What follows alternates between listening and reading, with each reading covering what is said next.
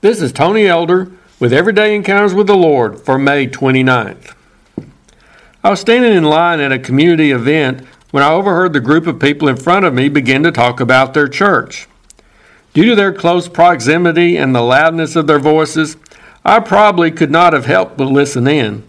But admittedly, that subject just naturally garnered my attention. I didn't hear the name of the church or the names of any specific persons, and I'm rather glad that I didn't. The conversation was about several individuals in that congregation who led Bible studies or otherwise faithfully served the church. The people speaking had thought highly of those individuals as Christians and church leaders based on what they had witnessed on Sundays. But when they went to the Facebook pages of those persons, they saw pictures and read posts that seemed blatantly inconsistent with their Sunday saintliness. Uh, one person described it as a disconnect with their faith. If the truth were told, that conversation could probably have been about some people in most of our churches. Sometimes they are individuals who regularly attend worship services, but who have never experienced a personal relationship with Jesus Christ.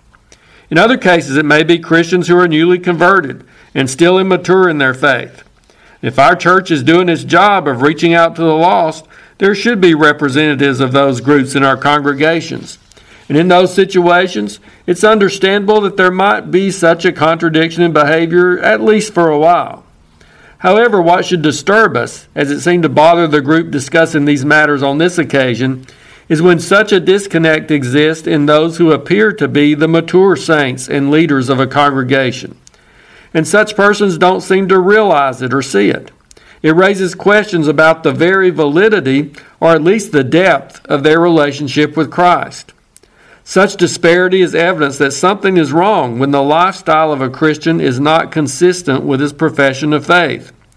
We know in our hearts that one's faith should make a difference in how we live throughout the week, not just in what we do and how we behave on Sundays.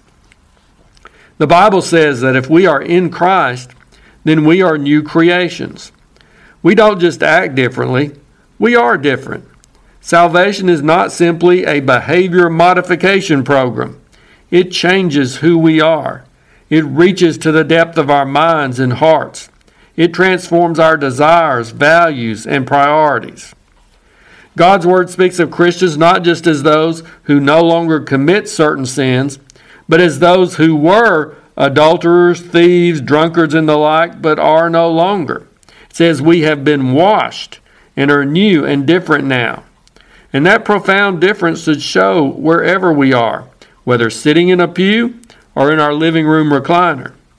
Maybe those folks standing in line weren't talking about someone in your church or mine, but people who exhibit such a disconnect between their faith and their daily lives is a problem that doesn't seem to be uncommon.